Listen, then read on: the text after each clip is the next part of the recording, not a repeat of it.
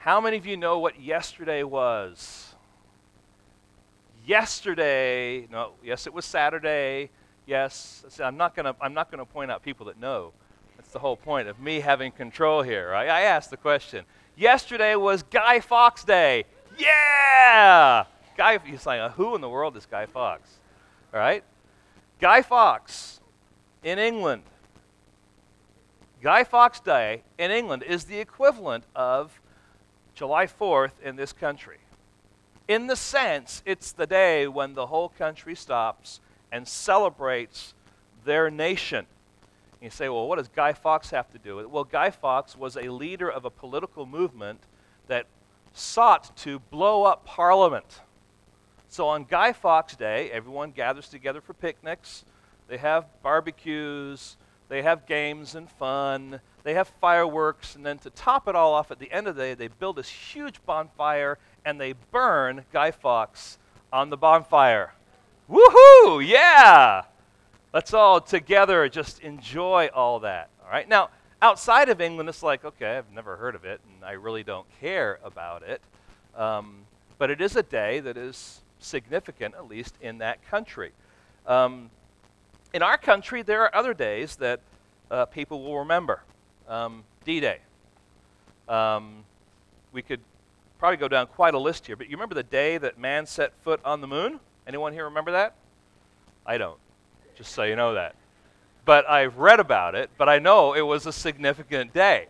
Um, do you remember the day the walls came down in Berlin signifying the end of communist oppression in Europe. You remember that day? Leonid, do you remember that day? You know, I'm not asking for the specific day, but I mean, you know, you remember the event, right? Because it had rippling effects in the area that you lived, right? I mean, right? Absolutely. Uh, a significant day in the history of the world was, was that day, and some of us watched it on TV.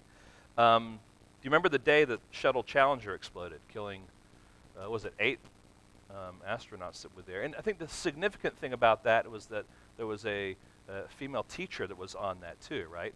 And I remember I was a freshman or sophomore in college, and uh, this is back in the day without flat screen TVs and all that kind of stuff. I mean, I literally had to go off campus and find a subway, uh, you know, sandwich place that had a TV so I could watch this thing. Um, September 11th, of course, big significant day. And then since then, there's been like tsunamis and earthquakes, and you just, you know, it's almost like there's so many things like that now. It's like they're, they're just not as impactful, uh, maybe, as they should be to what we're doing.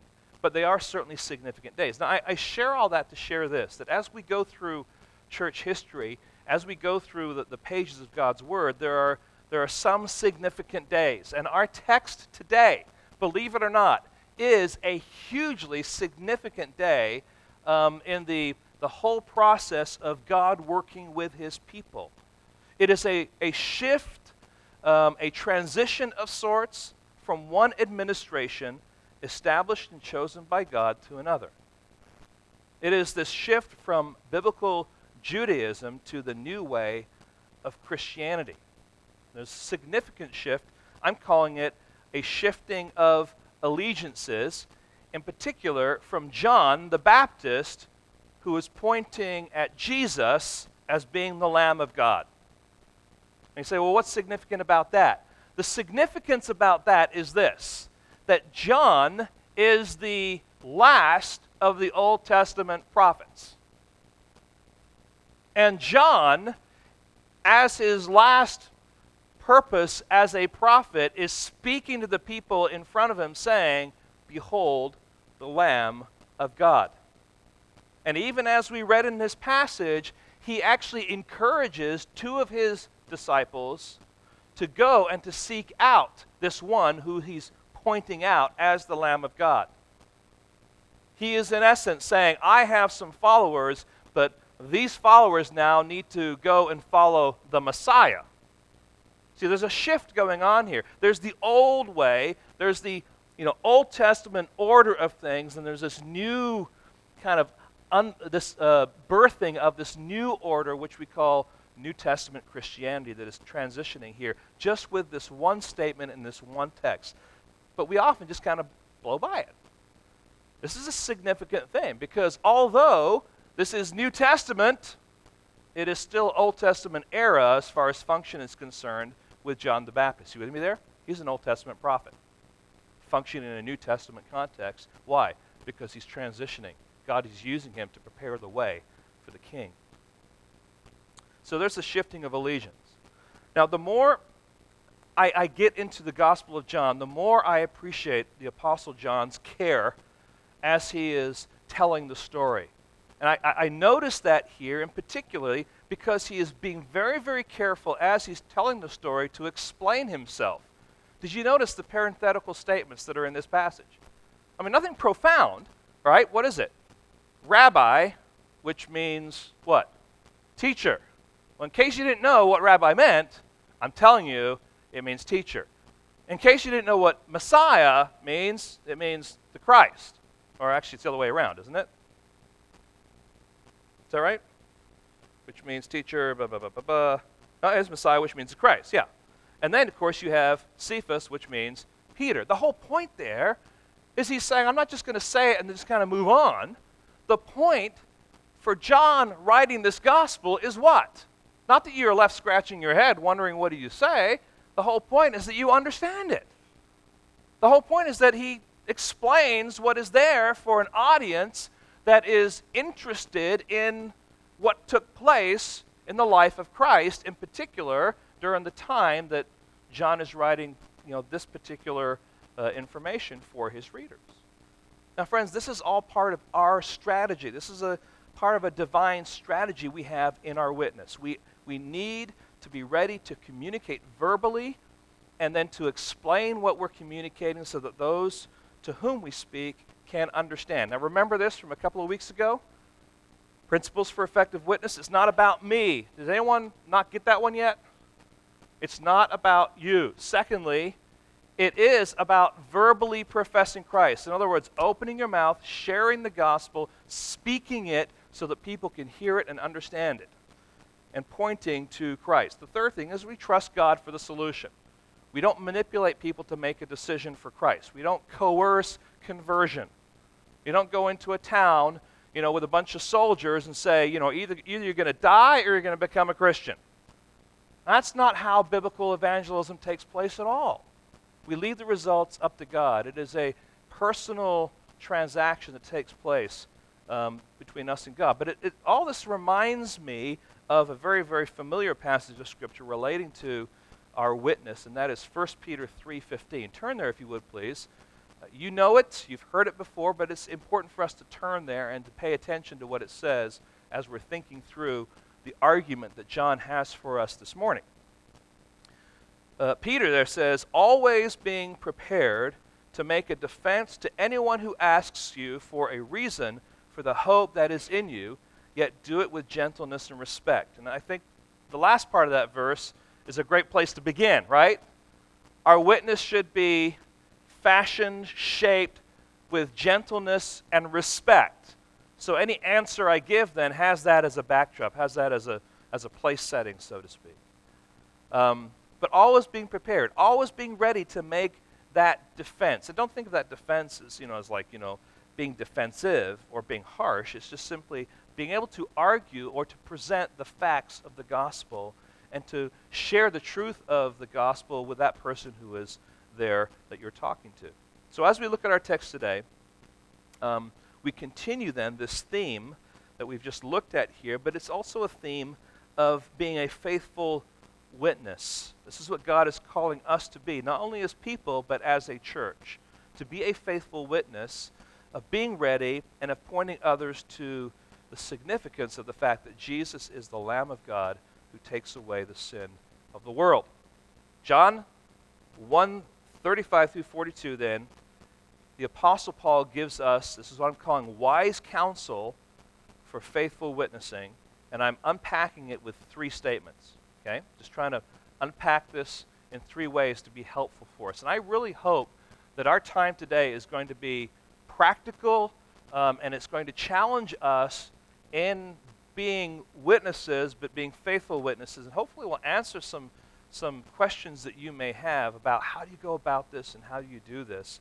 And um, Let's just do something though. I know we already we read the text once, but let's read it now afresh. But I want I want I want us to read it this time understanding that the first part of this text is talking about two disciples. The last part, verse 40 and following, is talking about one disciple in particular. You'll catch that as we go along. Verse 35. The next day, again, John was standing with two of his disciples. And he looked at Jesus and he walked by and said, Behold the Lamb of God. The two disciples heard him say this and they followed Jesus. Jesus turned and saw them following and said to them, Why are you, what are you seeking? And they said to him, Rabbi, which means teacher, where are you staying? He said to them, Come and you will see. So they came and they saw where he was staying, and they stayed with him that day, for it was about the tenth hour. All right, you can maybe just draw a little line there. Verse 40 One of the two who heard John speak and followed Jesus was Andrew, Simon Peter's brother. He first found his own brother Simon and said to him, We have found the Messiah, which means Christ. He brought him to Jesus. Jesus looked at him and said, You are Simon, the son of John. You shall be called Cephas, which means Peter. Let's just pray right now. Lord, as we jump into this narrative section of the Gospel of John, Lord, we have already been hit by truths that you want to teach us. And Lord, today, once again, you are uh, going to be challenging us, Lord, with the, need to faithfully represent you, to be uh, witnesses of the gospel, Lord, that that uh, you have uh, demonstrated, that you have accomplished on the cross for us. And Lord, as we, as we gather today, Lord, give us hearts that are willing to see and, and, and eyes that are willing to, to look and to understand what it is, Lord, that you're revealing in your truth. And allow me simply to be your messenger, accomplish your will, Lord, through me and in our hearts. And Lord, may we as individuals be conformed to, uh, to your Son, Jesus Christ, in such a way that we are faithfully able and willing and desiring to share the truth, but Lord, also as a church, that we would see this mantle of responsibility, Lord, to be faithful witnesses in what we are doing. And Lord, I just believe that you are challenging us, Lord, that you're setting the gauntlet out for us, that you're pushing us in this arena of being a witness for your glory. And Lord, you're giving us tools. So, Lord, help us today to grasp them and then know to use them for your glory. We ask in your name. Amen. Now, these two disciples, we know from this passage one of those disciples is Andrew. Um, I believe the other disciple is John the Apostle himself, simply by virtue of the fact that he is writing this gospel, and in this gospel, he doesn't make references to himself. He identifies himself as the disciple whom Jesus loved, or that disciple. And here is a place where this disciple is not mentioned, but certainly is, is giving weight to the evidence and the activity that has taken place. And if it was another disciple, why wouldn't he mention him? It seems his pattern to do so is simply to kind of smooth it out and just talk about another disciple. So I do think that it's, it's John. Now that helps us as we jump into this because then John is eyewitness to what is taking place here. John ultimately then is with Jesus in that evening time in his home. So John is writing about stuff that he is experiencing himself. Okay? Now, the three statements I want you to, uh, that we're going to focus on here today are, are these. You can write them down if you want to just jot them down to kind of let, you, let us know where, where things are going.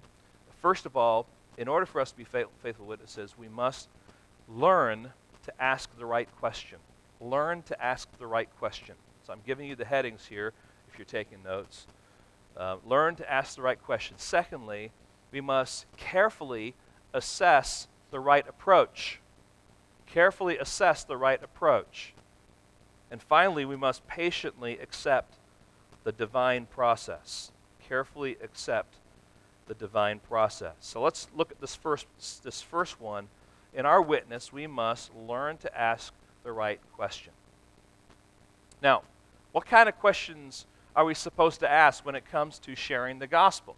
Well, if you've ever been a part of some kind of a training for evangelism, you probably learned what are called two diagnostic questions.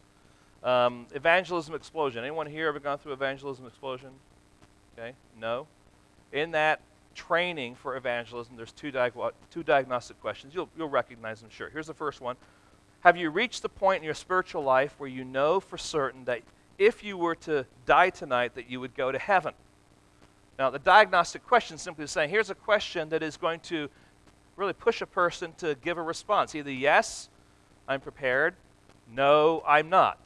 Yes, I'm confident, I'm, I'm, I'm certain, no, I'm not. Okay, it's helpful as a way to kind of further discover where this person's at. The second one is usually given after that. If you were to die tonight and God were to ask you, Why should I let you into heaven? how would you answer? And based on that answer, you kind of have a gauge as to what the person's basis is of their understanding of their, of, of their conversion or their status with, with Christ. Okay? So those two diagnostic questions are helpful questions um, they can be somewhat static if they're just kind of thrown out there and you know it's kind of kind of cold and not connected with anything else, but they're certainly helpful to diagnose what's going on in the heart. As we as we come to this passage, there is another question, one that is penetrating and revealing, and it's one that Jesus uses. I want you to notice again as we go into this passage. Um, look at verse 37 and following. The two disciples heard him say this, and they followed Jesus. Jesus turned to turned and saw them following and said to them, What are you seeking? What are you seeking? There's the question. Uh, we could just so easily blow by this, but this is a really, really important question. And I think it's a question that zeroes in on the motive of the heart and also is what I'm calling a check valve for our eagerness to see people come to faith in Christ. So let's take the first part of that. Uh, this question reveals the motive of the heart. Now, remember, Jesus is speaking to Jews. All right, two guys that are Jews.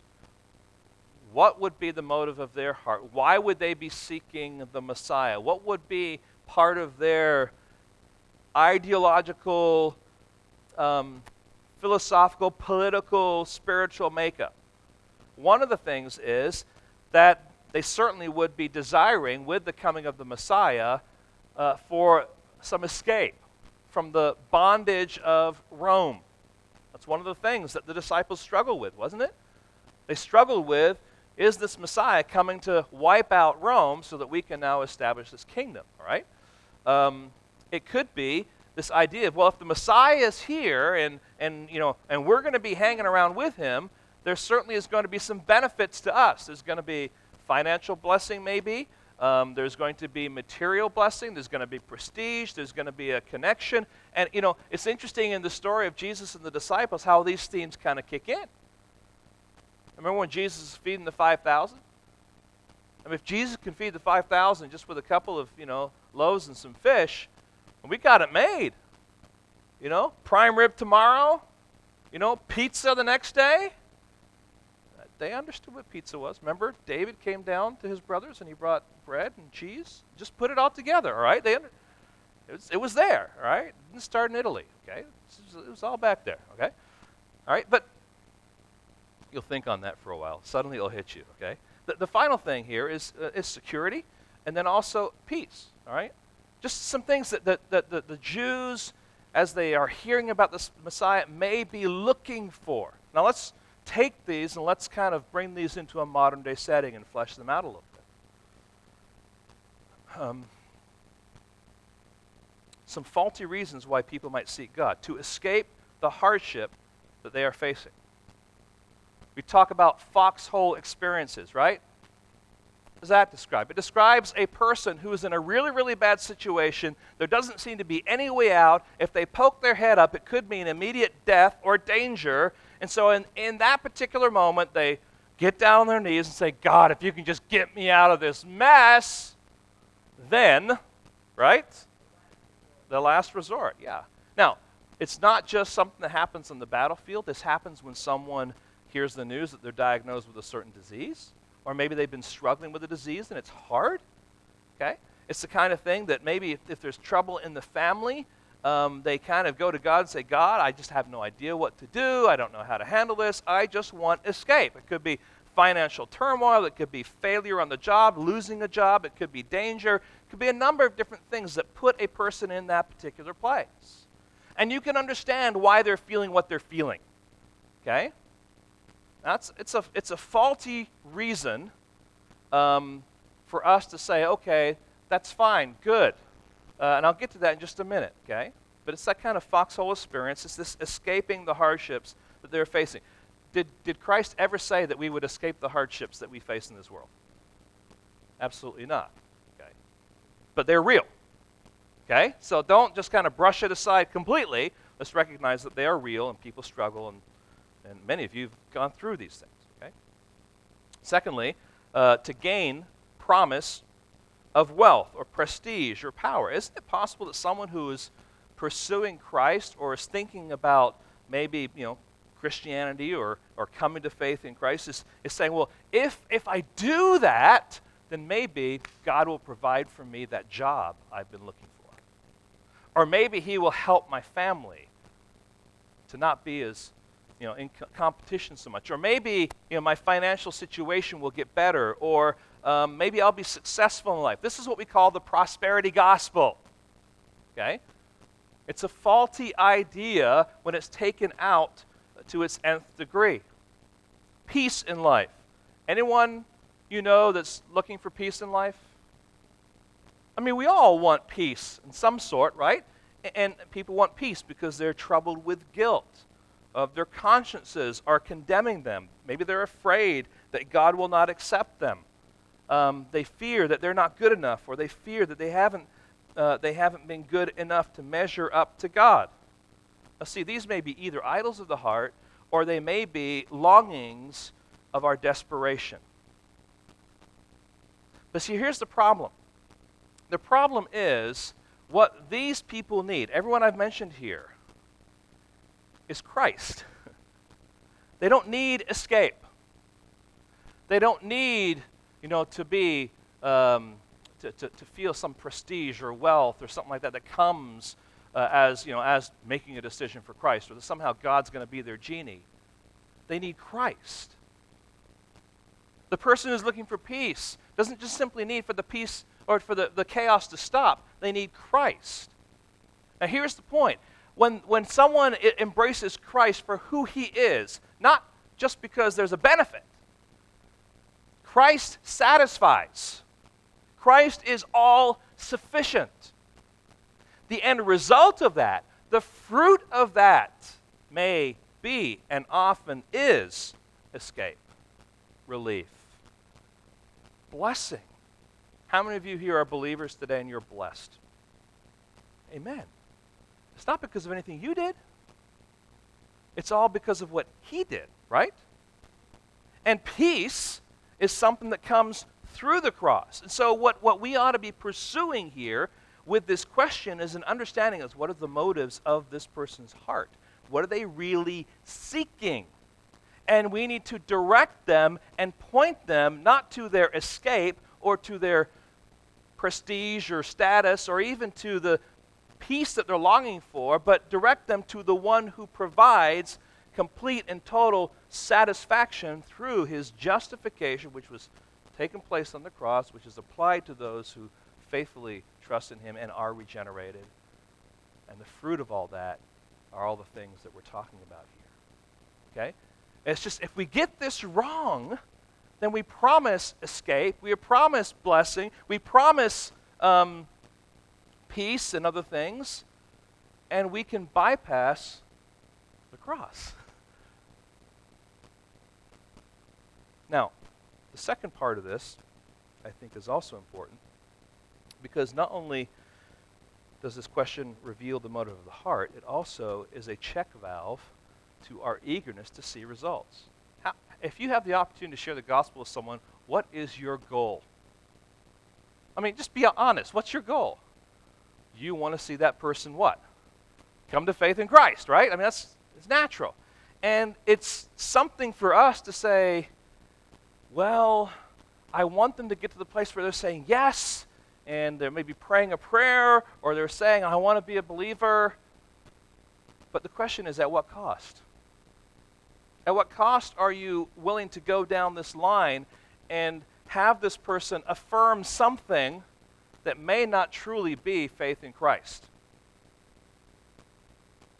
This question is a check valve to our eagerness to see people come to faith in Christ. And sometimes, with our eagerness, we will be willing to accept or be soft for something that is insufficient or an answer that affirms something that is insufficient when it really isn't sufficient at all.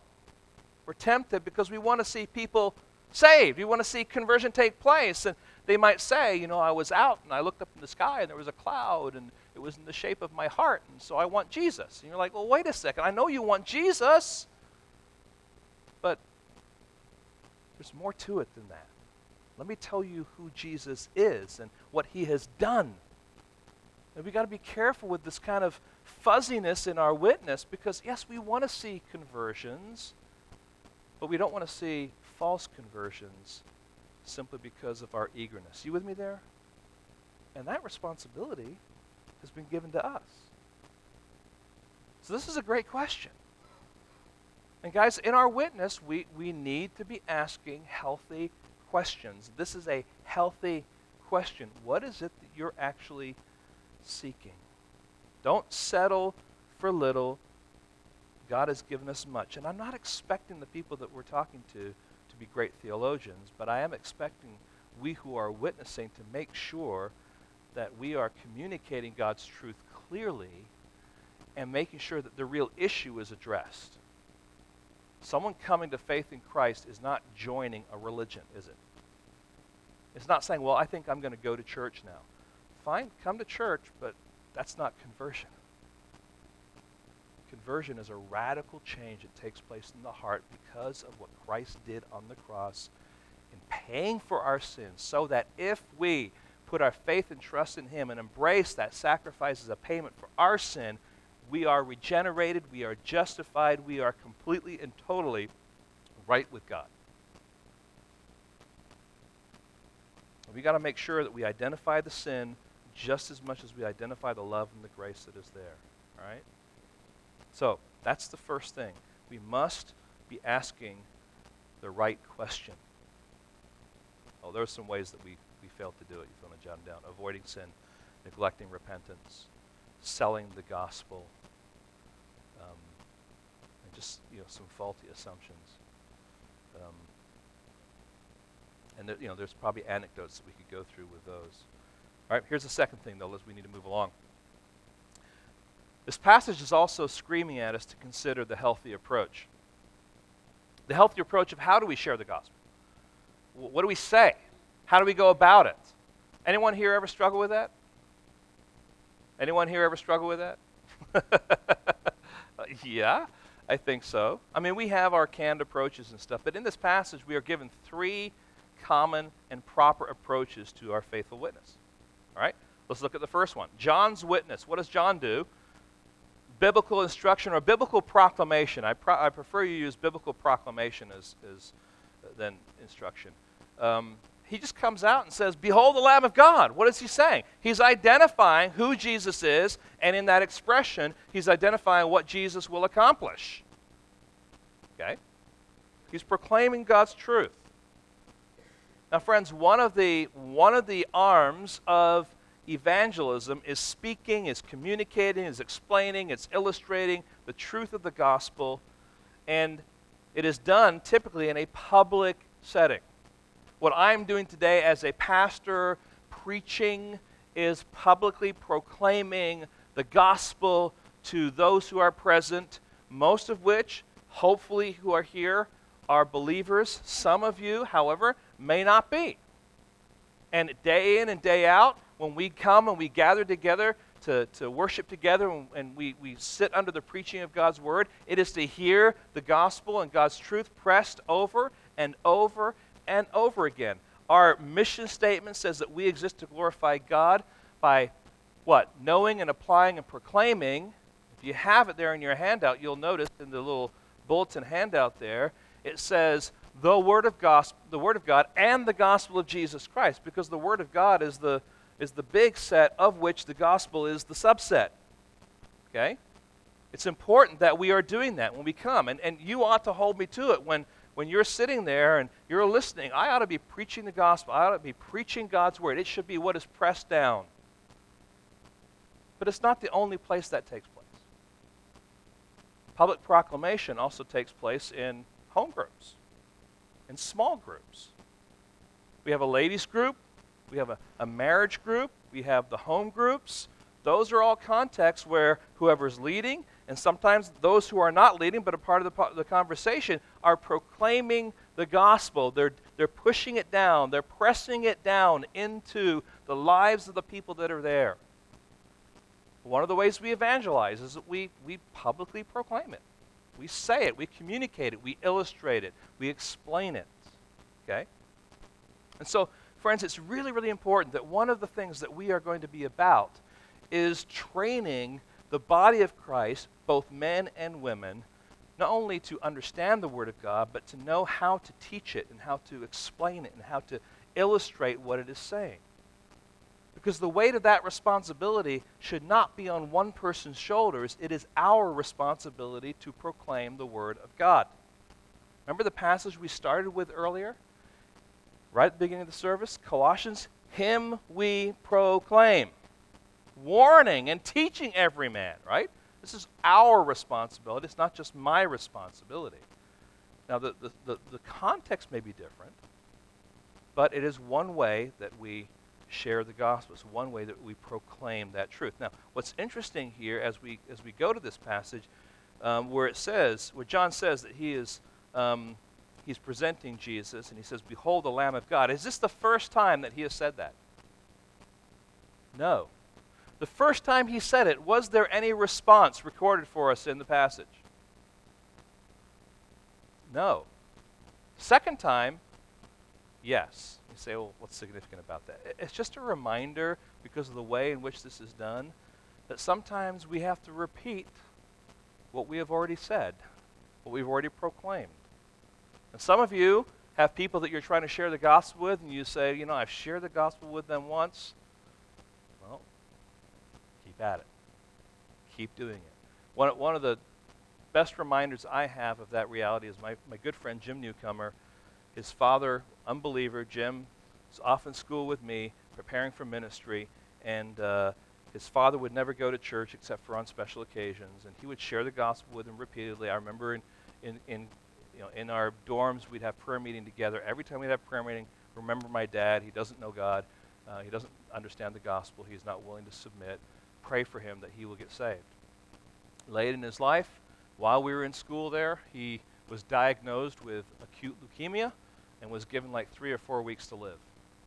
Jim went home and he asked for prayer. He says, I'm going to share the gospel one more time. I've done it before plenty of times. I'm going to share the gospel now. He went home, shared the gospel, and his not only his father was he converted, but it was a, conversion where he was beaming about what God had done in his heart. It wasn't just like, yeah, I prayed a prayer, there it is. He, he, he was truly converted. Repeated message, repeated message. Jesus Christ is the answer. He is your only hope. He is the way. Don't push him aside. And you have you have sons and daughters, you have friends, you have family that are pushing Jesus aside. And I just want to encourage you, don't give up. As we went back to the book of Jonah a few months ago, there was this little statement that Ron reminded me of last week, and that's that statement, who knows? Who knows? who knows that this one more time is what God is going to use to break open the floodgates of the gospel in this person's life? Okay? So consider the, the healthy approach. First of all, we have here John's witness. Secondly, we have Andrew's witness. And this is the witness of personal testimony. Um, Andrew, having spent time with, with John and Jesus there, when Jesus invited them over, is now fully convinced that Jesus is the Messiah. So, what does he do? Immediately, top priority, he finds Simon and tells him, We have found the Messiah, and then proceeds to bring him to Jesus. And I don't know whether he was dragging him to Jesus or what, but he just seemed really uh, that this was the most important thing of that hour. He was going to find his brother, he was going to share with him what he has found. Now, you can't help but love Andrew. Andrew um, is really a rather insignificant disciple as the record goes. There isn't a lot said about Andrew. What is said about Andrew is this. All right? He went and shared with his brother Simon Peter that Jesus is the Messiah. The next major account is that Andrew is the one that found the little boy with the fish and the loaves. All right? The next one is that he is bringing these Greeks to Jesus before Jesus is ultimately going to be going to the cross. The theme of Andrew is that Andrew brings people to Christ. Now, he is not hugely strong in the Gospels. You don't see him greatly on display like, you know, I want to be like Andrew. Most people say, you know, I want to be like Paul. And, you know, Peter's this powerful character. Yeah, but I tell you what, if the church were full of Andrews, we would see a lot of people converted. Now, I want us to think through this a little bit here. Men and women who, who love God and are faithfully sharing the gospel with others are the Andrews that we're talking about here. They're not seeking public glory, they're often working behind the scenes, but their strength is their witness, their, their, their trust in God as they simply open their mouths to their daily experiences, and they're encouraging and they're, they're pulling and drawing people to the gospel and to Christ. It doesn't always mean that you have to be up in front of people to be sharing the gospel and to be offering a personal testimony. When I say personal testimony, I'm not here talking about, you know, well, you know, I was walking down the road one day and, you know, and this light bolt hit me and I fell off my horse and, you know, I'm not talking about the personal testimony in that, that sense. I'm talking about a personal witness with people that God impresses on your heart to share the gospel with. Okay? It's that kind of thing. Let me introduce you to a couple of Andrews from church history. The first one, uh, his name is Little Bilney. Little Bilney. Little Bilney was a monk. And he was affected by um, the writings of Martin Luther, and through those writings, embraced a Reformed tradition, a Reformed theology. And um, he wanted to promote the gospel now that he had just embraced and he has fallen in love with. And yet he, he didn't see himself as a, as a really gifted or prestigious or qualified person that would, he would have much of an impact. And God put a man by Hugh Latimer on his heart and Hugh Latimer was a priest. And so uh, Bilney, being a monk, was just like, okay, how do I go to this priest and how do I share the gospel with him? And then he came up with an idea. Priests will listen to confession. So he went up to Hugh Latimer one day and he tugged on him and said, hey, I have some things to confess. So he went into the confessional, they sat down, and Bilney started to share the gospel. He started to say, you know, I have recently come to find out that the gospel is not by works, but it's by faith alone. And he goes down through the gospel. As a result of that confession, Hugh Latimer, I don't know how long after, or, you know, but God used that to, uh, to, to convert Hugh Latimer, which we talked about last week as the one person who stood in the flames talking to Ridley and say, Play the man, friend, because he was a leader in England during the Reformation. But it took this little monk to share what was on his heart with another person that he thought, you know, God was drawing to himself. Another one is a, a guy by the name of Edward Kimball. You probably know this story, but Edward Kimball um, had a friend that he, acquaintance really, um, that he had met, and this guy um, worked in a shoe store, and uh, Edward Kimball was very timid. He was not the kind of person that was bold and, and you know, that typically people would be attracted to necessarily because of his character. Um, he was a soft spoken man, but God had laid on his heart to share the gospel with this shoe salesman. And the story goes that he was so consumed, all right, God, I've got to do this, but he was also so very weak in his emotional makeup. I mean, probably like all of us would be when we share the gospel. And God had put this on his heart, and he, he said, All right, I'm going to go. And he started going down to where that shoe store was. And because he was so consumed with thinking about what God wanted him to do, he walked right by. And, you know, and it's like, you know, we're always looking for excuses, right, when God has put something on our heart. And he caught himself, said, Oh, I've got to go do this. And so he quickly walked into the store and just out of nowhere found him, shared the gospel. And that man he shared the gospel with was D.L. Moody, who ended up being this evangelist an incredible evangelist in the history of America. Okay? Um, Moody Bible Institute is named after not Kimball, but Moody.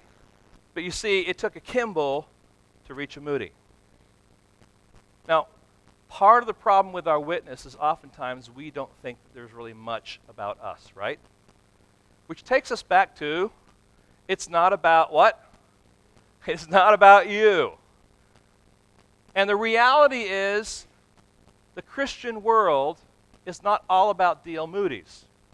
The goal isn't to be the person who's out in public and, and doing that. God gives certain people for certain eras and for certain jobs, and that's great. But the run of the mill, mundane Christian is we who are here, who have some gifts and some skills, but you know we just don't you know we don't breathe, and all of a sudden people are falling over, you know, getting converted.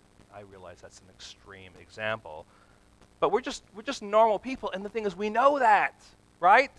And because of that, we're fearful and we struggle. Okay. That's the kind of person God wants to use. That is an Andrew. It's you, it's me. It's a personal testimony. So, we've had public proclamation, personal testimony, Hey, wait a second. I got public proclamation there, but all right. You get that? You see that? Biblical instruction. It heard me. That's what it did, all right? If you're listening right now, you have no idea what I'm talking about, but trust me, it was good. All right, here's the third thing. And that is Jesus, who, who really gives this what we call a personal invitation. And what do we mean by personal invitation? Let's get back into the text and let's think again what Jesus is, is saying and how he's saying it and how we're connecting dots, or how I'm at least connecting the dots. Verse 38 Jesus turned and saw them following and said to them, What are you seeking?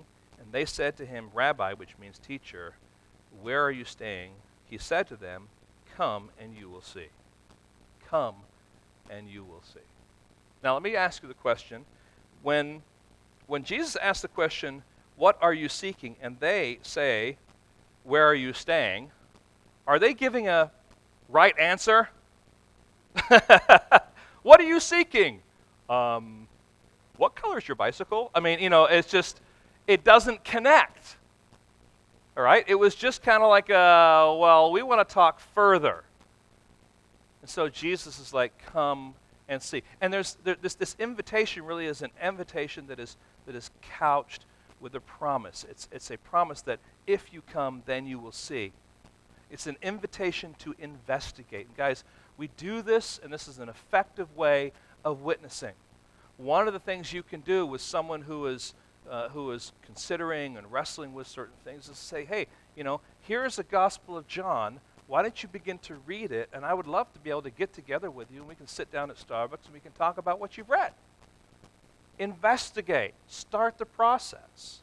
All right, someone, it was Ron was mentioning earlier today that with his son, he gave him a Bible and said, read Jonah.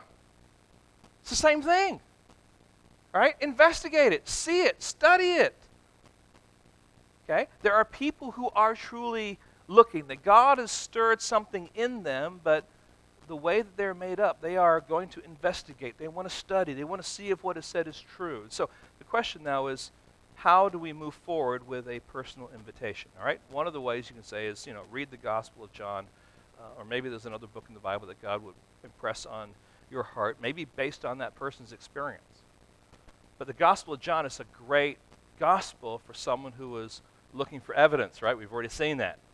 We're going to see example after example of who Jesus is and why you should trust him as Lord and Savior.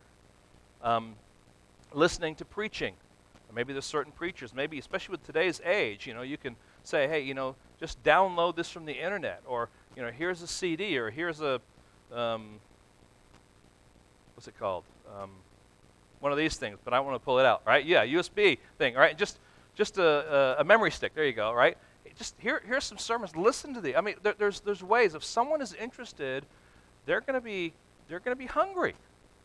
This is one way that that we can do that. Okay, come to a Bible study. Just sit there. You don't have to say anything. Just sit there and listen, or ask questions in that Bible study. Join a home group. Meet over coffee. The, the whole point, though, ultimately, is that we get the person coming face to face with Jesus because they're opening up the Word of God. That's where we want them to be. Remember, it's not about us. God uses us, but the Holy Spirit works through His Word. And any way that we can say, come and, and investigate, is a way that we're giving a personal invitation. So now the question is this let's put all these three things together public proclamation, personal testimony, personal invitation. What should your approach be? Remember that the heading is consider the healthy approach. But which is the healthiest approach? Well, one of the first things we have to say to ourselves here is this Are we going to make a mistake, maybe in concluding which is the healthiest approach? Huh? Absolutely, and that's part of the fear, isn't it? All right?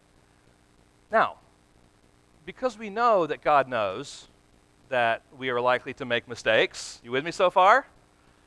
we should then not say, well, I'm not going to do anything. We should at least say, I'm going to do this. And more than likely, you're going to use some form of all three, right? But depending on who you're with and what the issue is that they're struggling with the most, it's going to depend on where you go. But we have three models and three ways that you can be testifying here, all right? And, and really, it might be, hey, listen, why don't you come to our church? And you'll hear the gospel being presented. Or why don't you come to our home group or Bible study and do that? That's a way of invitation, but you know that in that place is going to be what? Public proclamation. The word is going to be taught, it's going to be explained, it's going to be pressed down, and they're going to have opportunity to ask questions. All right, and the, the, middle one there, and you're also saying, I go here because this is what God does in me. And it was this is where you bring your own story. I realized that Jesus Christ was Lord and Savior when, and you can share that personal testimony. It all kind of works together. But bottom line, God is working through His Word to bring life to the individual. Okay? So, again, this takes us back to 1 Peter 3.15. Always being prepared to make a defense to anyone who asks you for a reason for the hope that is in you, yet to do it with gentleness and respect so, what does it mean to be ready? I just jotted some things down. They're not on the overhead, so just listen. What does it mean to be ready? Spiritually, it means I'm walking with God. Right? I'm, I'm spending time in prayer. I'm, I'm, I'm digging in His Word. I, my, my accounts with Him are short. I'm walking with Him. That means that there's a, there's a sensitivity to what He's doing. And so, if like Kimball and, and um, Bilney, God, God is squeezing our heart over a particular person, we are sensitive enough to that because we're walking with Him. On a spiritual level, that's the case. To be ready also is, I think, is speaking to the intellectual. I'm growing in my understanding of the gospel and in my ability to explain it. Okay? I, you know, don't be so fearful. I don't know exactly what to say. Okay, learn what to say. We should all, if we're, we're disciples of Christ, we should be learning the gospel and being able to explain it more and just being here and being a part of the church family and the things that we're doing helps you to do that. There are tools that will help you too, but you know, grow in your intellectual understanding of the gospel so that you can explain it. And then there's the mental part. I use the word mental simply from the perspective of going through your day, looking for opportunities, being mindful. Hey, you know, here's a person God's brought into my life. They're sitting there for a time being. Going to create a conversation. We're going to see how it goes, and maybe just kind of throw some seed out there, and they're going to go. These things happen. So being ready has, I think, these three things in mind. I'm sure it's probably more complex than that, um, but those were some things I thought were helpful as I as I pondered that. All right, so we've looked at two things. Number one, ask the right questions. Number two, consider the healthy approach. Consider the healthy approach. Here's the last one trust the divine process. Trust the divine process. Now, what we're going to see as we kind of do one redo through the whole passage again is we're going to see God at work in the individuals that are um, identified in this passage. Now, this is really, really important because we, are, we live in an immediate satisfaction culture, which means that that mentality and that thinking can even inf- uh, infect and affect how we think about evangelism. I share the gospel. I want an, an answer now. Give it to me now. You know, I'll take the value gospel too, if that comes with it. All right, I want it now. You didn't get that one. Okay. All right. All right. The the va- you know, I, we just want this immediate results. But guys, that's not typically how it works. And probably for you, it didn't happen just at a snap of a finger in the sense that, that the gospel, you know, things started to open up to. You began to see certain things. And regeneration may have taken place in your heart, but you weren't connecting all the dots right away. And I think we, we need to recognize that there is a divine process going on here that we need to be patient with. That's the point. Okay? So there's progression here. And, and think of all these things and keep in mind the, the seed form of what we're talking about here. Okay? Notice verse 37. The, the two disciples heard him say this and they followed Jesus. Here's the first one following Jesus. Someone says, Well, I'm a follower of Jesus. Okay, good. That can mean a lot of different things. It, I mean, it could mean that, you know, you, you just kind of like, well, Jesus is my guy. It could mean like, you know, I've studied the Old Testament and New Testament and recognize that Jesus is the suffering servant now proclaimed and, you know, it could different levels of maturity. And here we have someone, two guys, two disciples that were following John the Baptist who are now following Jesus the Messiah. They really don't know the big picture. They just know this is the Messiah. At least that's what their rabbi's been telling them, and they're following. All right? A new believer is a follower of Christ, but may not have all the reservoir of knowledge to go with that. All right? Secondly, um, uh, well, I, I, would say this also, though. In following Jesus, there is a shifting of allegiances. That was one of the things that took place there. So there certainly is a shifting going on, right? Second thing is this there's this learning from Jesus. Notice verse 38. Jesus turned and saw them following and said to them, What are you seeking? And they said to him, Rabbi, which means teacher, where are you staying? The, the point here is that he's rabbi. They're saying, You are rabbi, you are teacher, and therefore you are going to be teaching us. And ultimately, where did they go? They went with him. And can you imagine what it would have been like to spend an evening with Jesus? Now, John doesn't record it. John, I wish you would have recorded it, all right? But he doesn't. But can you imagine the kind of questions that were asked? Jesus wants to teach us.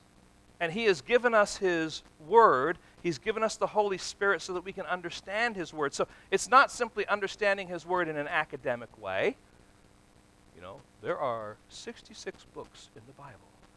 And, you know, the absolute center of the Bible is right, that's academically nice, but that's not what we're talking about here. We're talking about learning from him that the Word of God would be alive and that you'd be breathing it in. And what happens is that natural man doesn't understand that. We need the Holy Spirit to make his Word alive. And so Jesus has given his, us his Word. And for us to know him and to learn from him means what? That we need to be studying it. Now, listen, this is not a Sunday school statement. Disciples of Jesus, to learn from Jesus, can only learn from Jesus if we are in his word. Okay, so don't just let that kind of blow by and say, yeah, well, that's just what they say in church. That's just, that's the lifeblood of of where our understanding and awareness of who Christ is comes from. Right? It is through his word.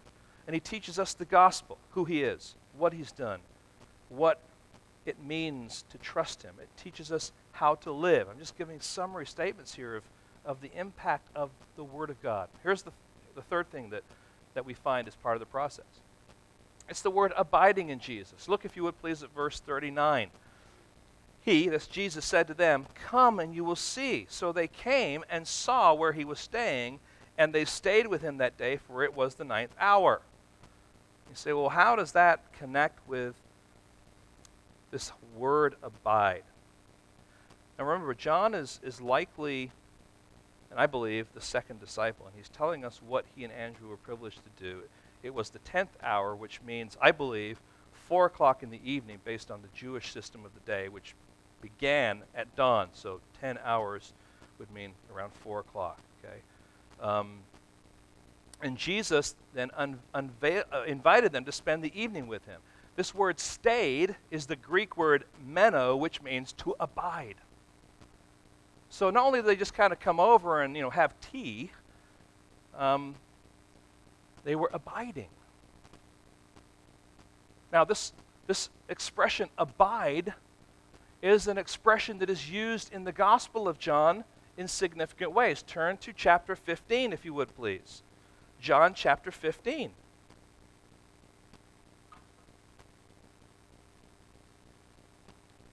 And just notice a couple of verses there.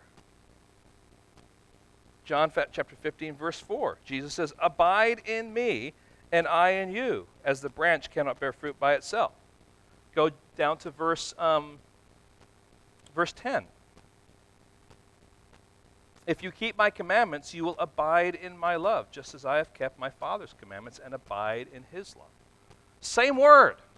It describes something that is connected, that is intimate, that is personal. So when it says that they were abiding with him, were staying with him, it's not just kind of like, oh, they hung out. There was something far more significant going on. I think that's why, you know, I, I did kind of think through, you know, what, what was actually going on during that time? What was Jesus teaching them? What questions were asked that he explained? What struggles did Andrew and, and John have that they brought to Jesus and he gave some, some perspective to? And, and here they are sitting across from the Messiah. What was going on in their heart? At what point in time did Andrew think to himself, I got to find Peter? I've got to tell my brother. I got to tell him we found the Messiah. I mean, what's going on there? They're abiding. Now, what does it mean to abide? And I think the, the best way that we can say um, abiding takes place in us is, is when we're talking, we're communing, we're listening, we're questioning, we're pondering the things of God. We might call this our devotional life. Um, it would be times of prayer, times of interacting with the Word of God um, times of those, you know, we're, we're, we've, we've prayed, we've read, and we're just, we're wrestling or we're praising or we're walking with God. It's that kind of idea, this, this, this abiding with Him. It's also, I think, an attitude that we take throughout the day. Okay? We're, we're abiding. We're, we're driving down the road and that person cuts us off. Most of us are not abiding at that point in time. We're done abiding and we're doing our own thing but it's, it's, our, it's our desire to abide that brings us back to where we need to be, to recognize that that was not the best thing for us to do. Okay. Um, so there, there's this abiding that's taking place. And remember, we're talking about these in very seed form in this text, but there's certainly a, a picture of what is yet to come and themes that Jesus is going to be talking about that we need to recognize are part of this divine process. And the last one is this changed by Jesus. I, I think I think this passage ultimately is laying the foundation so that we can get to Peter. It's introducing him. He's a key player in this gospel. He's a key player of the disciples, and we're getting some picture of who he is. And what's here, what is said here is beautiful. Verse 40, one of the two who heard John speak and followed Jesus was Andrew, Simon Peter's brother. He first found his own brother Simon and said to him, We have found the Messiah, which means Christ. He brought him to Jesus. Jesus looked at him and said, you are Simon, the son of John. You shall be called Cephas, which means Peter. Wow. There was a huge change that right away Jesus was talking about changing your name. Now, as I mentioned, this is probably a, the focal point of the text ultimately. That, G- that Jesus is teaching that he has significant plans for Peter, that his teaching, his preaching, would be a rock on which the church would start building. When we come to Jesus, though, when we come to Jesus, we see him as the Lamb of God, as our teacher, our rabbi, so to speak, as our Lord. When we come to Jesus, he sees us in terms of what his gospel is doing in us and will do in us. Get that? He knows the effect of his gospel on the life of those that he is drawing to himself. He looks at, he looks at Simon, he says, You're not Simon, you're Peter. He looks at us and he says, You're not Ron, you're not Leonid. Go down the list. You are that person I am making you. All right? We are his workmanship created in Christ Jesus. What he has begun, he is still going to do. This is discipleship. Get this. Discipleship begins at spiritual birth and continues on. It's not something that happens a few years after conversion. Oh, I think now I want to be a disciple. You've waited too long. You are a disciple. You're a child of God. You are a disciple. These things are taking place in you, right? You're following Jesus. You're learning from Him. You're learning to abide in Him. You're, you're recognizing the changes that are there. This is all part of this discipleship process. So, so this conversion, this evangelism, has as its goal the making of disciples. Does that sound familiar to you from somewhere in Scripture? Matthew 28 or 8? Oh, yeah. Yeah, 28, 19 20, right? Making disciples. God's called us to do that. He's called us to present people mature in Christ. That means that we're taking them through this process, but it's God that is maturing them. What we have here with the disciples, if you go to the other Gospels, it's like the disciples saying, Yeah, I'm following Jesus, but I have no idea what I'm doing, right? They're constantly asking questions and like, What in the world is going on here? You know? But we're hearing in John's Gospel, he lays it out right from the start. Boom. They're following they're abiding, they're being taught, and there's some changes that are taking place in their lives. Now, guys, God is calling us to be faithful witnesses. And there are some ways in which we can go about it. And the, the better we are at being acquainted with those and being comfortable with those and ready with those, it's going to mean the more effective that we are going to be. Don't fear that God is somehow standing up there saying, "Well, okay, you got a you got a six out of ten on that one. You got a you know." We all struggle with that. Just Lord, give me strength. Here's here's one way I can do it. Here's another way I can. Do it. Here's another way. But the, the, core here is that, that I'm asking the right questions so that I can make sure that, that this conversion that is taking place is a true conversion. It's not a false conversion. It's not an empty conversion. It's not just simply going through a prayer so I can get you off my back or, or that I can just have this thing that comes with conversion. It is truly coming face to face with Jesus as the King of Kings, as the Lord of Lords, as the Savior of mankind because we are dead in our sins and we need Him. It's only through him that we can truly be saved. Friends, we, we have the great privilege of giving that message and seeing the steady growth take place in God's people throughout their lives. Lord, help us today to celebrate the gospel, to celebrate, Lord, how you even use us in sharing the gospel. And Lord, I think for most of us, it is a very daunting thing open our mouths and to testify. I think most of us would be terrified to be a Kimball to walk into someone's place of business and to, just to walk right up to them and just to start sharing the gospel with them. How out of sorts that would seem in our culture, how out of sorts that would even seem within the church. And yet, Lord, there are times when you call us to such bold and drastic measures. Lord, help us to consider before you the effectiveness of our evangelistic witness. You're calling us, Lord, to evangelize as a church. You're calling us as individuals to do that, Lord. You're, you're, you're talking about me. You're talking about everyone who is here, Lord. But Lord, you also may be talking this morning to some whom evangelism is not their calling because they're the ones that truly need the gospel for salvation. And I ask, Lord, that if there's anyone here today that is wrestling with that, Lord, that is seeking because you put some things in their heart, Lord, that they would begin to grasp a hold of your gospel and, and come, Lord, by faith and trust you as Lord and Savior. You are awesome. You are worthy to be praised. Lord, have your will with us now. And Lord, especially now as we celebrate the Lord's Supper, reminding us, Lord, of what took place on the cross, of your sacrifice for us, Lord, and the shedding of your blood.